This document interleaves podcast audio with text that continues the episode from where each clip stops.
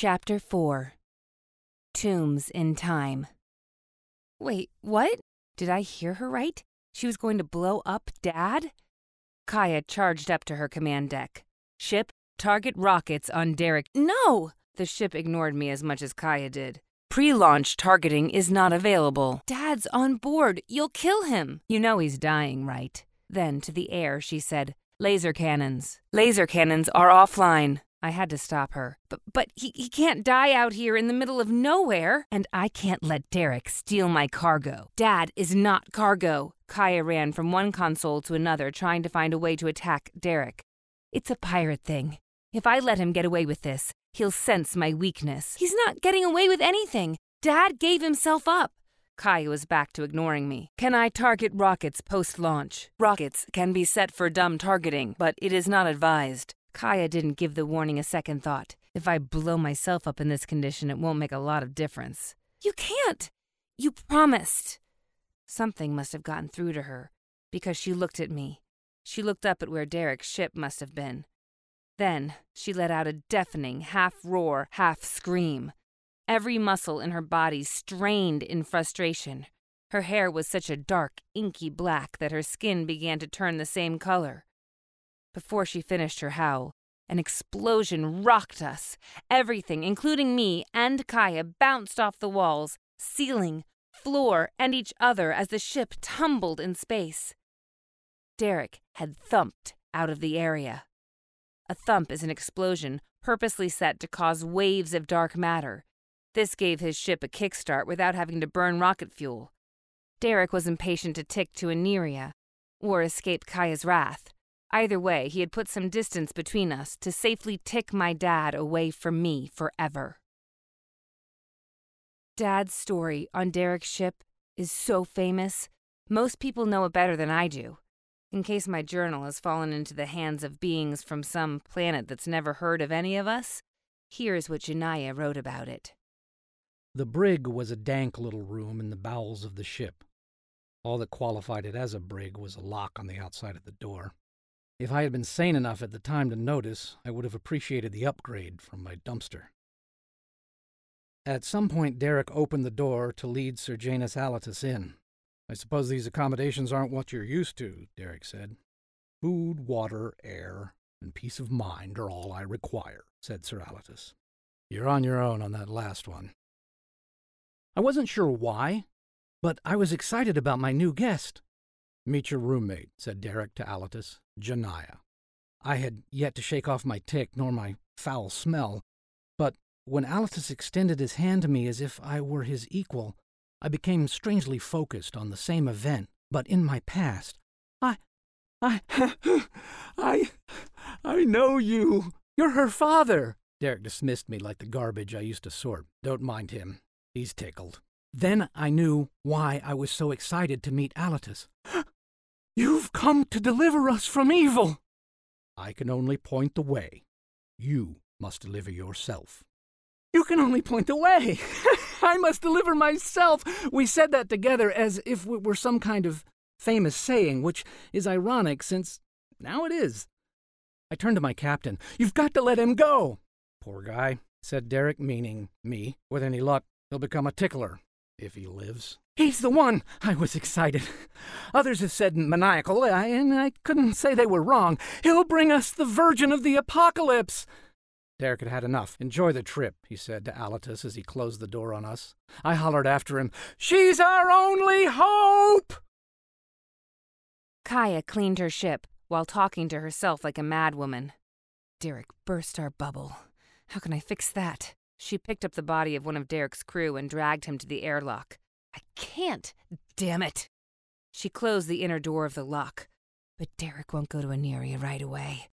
He'll want to warn Gon and come in the back door. I barely knew this woman, but it seemed obvious that she was going off the rails. Will you forget about Derek? She snarled at me. I can't. As if to punctuate this, she hit a button on the airlock with her fist. The body blew out into space.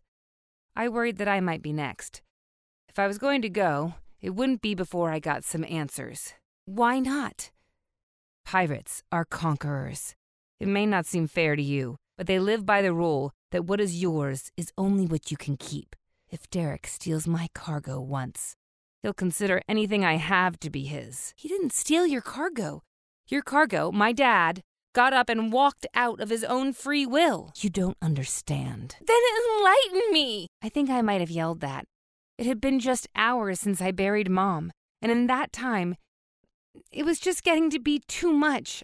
I kind of lost it. I haven't been this far in space since I was a baby. I don't know what a tick is. I don't know where my dad is. I don't even really know who you are. I plopped down on the deck in a heap of victualless fabric. What's going on? Kiya stopped her frantic pacing. I don't know if it was so much from my tirade as not being able to figure out what to do next, but I had some small portion of her attention. To start with, she said, still looking at the job in front of her, I'm Kiya, and this is my ship. I know that much. Ship 1 8th G. 1 8th G. I. My stomach kind of swirled up inside me, like I was on a ride at the fair. The lower gravity allowed Kiya to pick up a giant bale of cotton as if it were a toy. My head was as big of a mess as the ship. I didn't know where to start, so I picked the small stuff. What's it called? My ship? Kiya shrugged. It's just a ship. It doesn't have a name. She raised a bale of cotton over her head and tossed it toward an open hatch. The bale tumbled into place in the cargo hold. Yes! She pumped her fist like she'd just scored a point in a game she'd invented, and looked at me like I should be happy about it. I was still on the floor, pouting. Kiya softened a bit. Your dad hired me to take you to your grandparents, then him to the Aniria system. You know about that, right? Yeah. Another question popped in my head. Are you a pirate? Kiya got a distant look. Was it regret? I don't know, but it took her a second to come up with an answer. Sometimes. Who's Derek? I still didn't really know what I was asking or why. That's a question I've often asked myself. Kiya tossed another giant bale toward the open hatch. This time it bounced around the outside and went tumbling to the far end of the ship. Oh, man! She seemed angrier about missing that throw than she did about losing Dad to bloodthirsty bounty hunters. Excuse me, I said, as loud and as angry as my diplomatic upbringing would allow. This is my life we're talking about. I would appreciate it if you would take me a little bit more seriously. Kiya bowed her head a little with respect and said something that I had yet to hear her say. I'm sorry. She came over to me and took a seat on a bale of cotton. I had her full attention. Derek is definitely a pirate, but he saved my life a while back. I owe him everything. Will he hurt my dad? No, but I'm going to hurt him. Why? Dad set it up perfectly. You agreed with him. Cotton to Kasiri, I'm the cotton. Let's go to Kasiri. We can't. Why not? Did you not hear me? Derek burst our bubble. Yeah, but I don't know what that means. Do you know anything about deep space travel? No. Kiya then went on with a brief explanation of how it worked. She said that space was so big that no matter how fast a ship traveled, there was no practical way to get from point A to point B on a galactic scale. So, in order to travel thousands of light years in a single lifetime, we shift into a dimension without time. Since time and space are linked, being in a dimension without time means you're also in a dimension without space, or rather, infinite time and infinite space. I later got a whole long, boring explanation of density remaining a constant regardless of speed, so infinite mass at the speed of light meant infinite volume, thus connecting the point mass at the beginning of the universe, infinite mass, with the total expansion at the end of it, infinite volume. Blah, blah, blah. Oddly enough, this explanation came not from a physicist, but an astro metaphysical priest.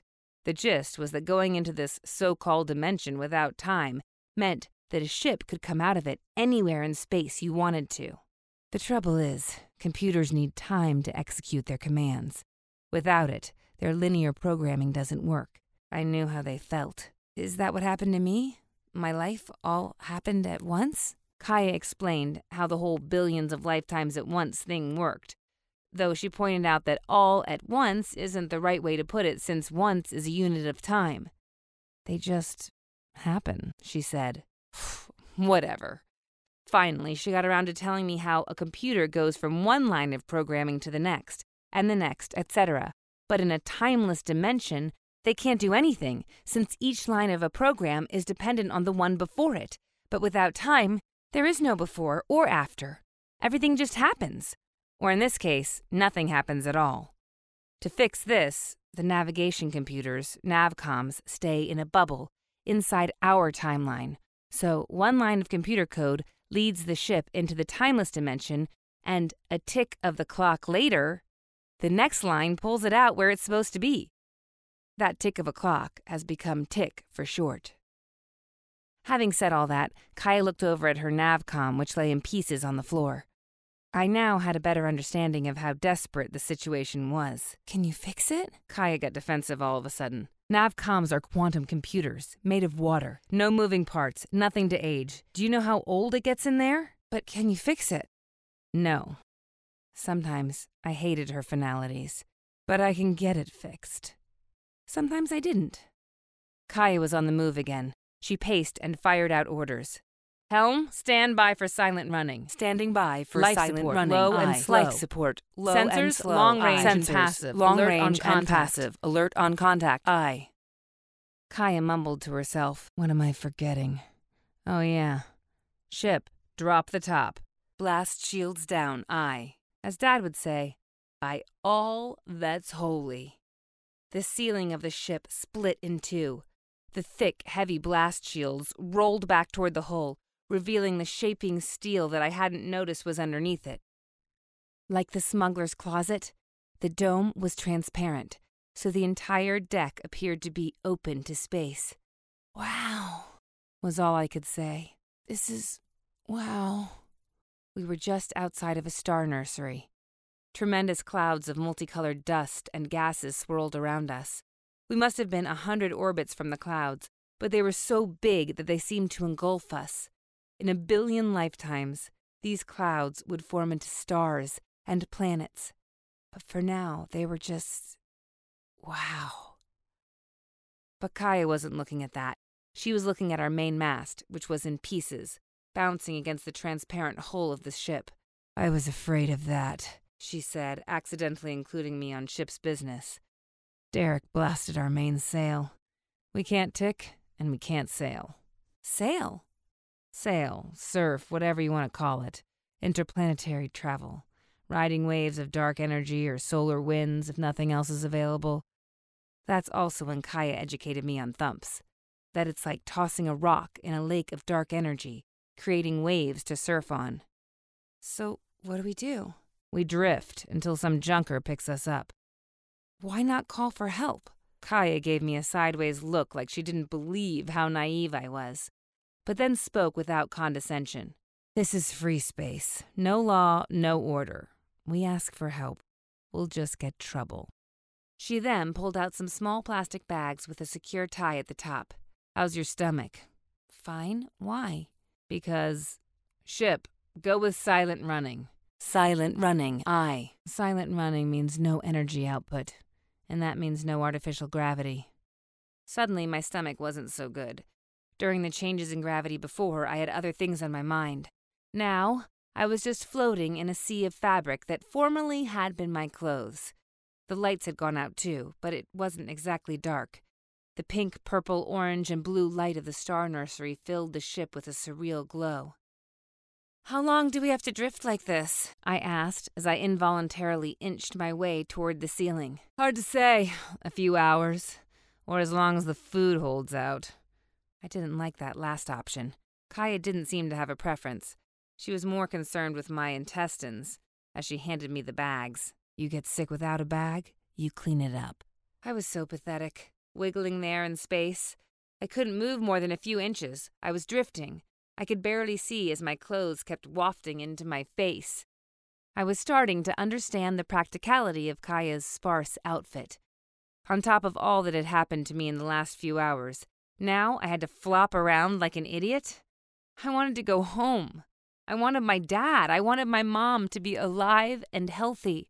I wanted to reach a wall so I could hang on to something. Kiya didn't say a thing. Instead, she flipped her legs up over her head, which sent her up to the ceiling, Then she pushed off in the direction of her little kitchenette area. Just as I was about to call her a show off, she took out a ball about the size of my head from the cargo net that held it in place. She tossed me the ball. Catch. I managed to catch it, which caused me to drift in the direction it had been going. What's this for? Bounce it as hard as you can against the ceiling and catch it. With two hands, I threw the ball as hard as I could, which turned out to be only half as hard as I expected. I found myself drifting away from the ball just as fast as the ball was moving away from me. It hit the ceiling and bounced back in my direction, but it seemed like it would never get to me, as I was moving away from it faster than it was moving toward me. Finally, I hit the deck and put my hands out to hold on to it, but there was nothing to grab. My efforts pushed me away from the floor.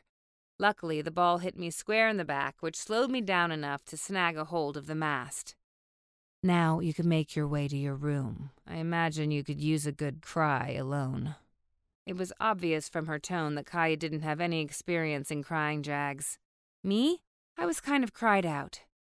Being alone would be good, though, so I said, Yeah, and fumbled my way toward the stairs. When I got to the steps, Kiya said, Nadir? I stopped. I'm sorry about your dad. She wasn't so much expressing an emotion as stating a fact. I looked around and tried to smile in appreciation, but couldn't really manage it. Thanks. I hoped Kiya got the appreciative part.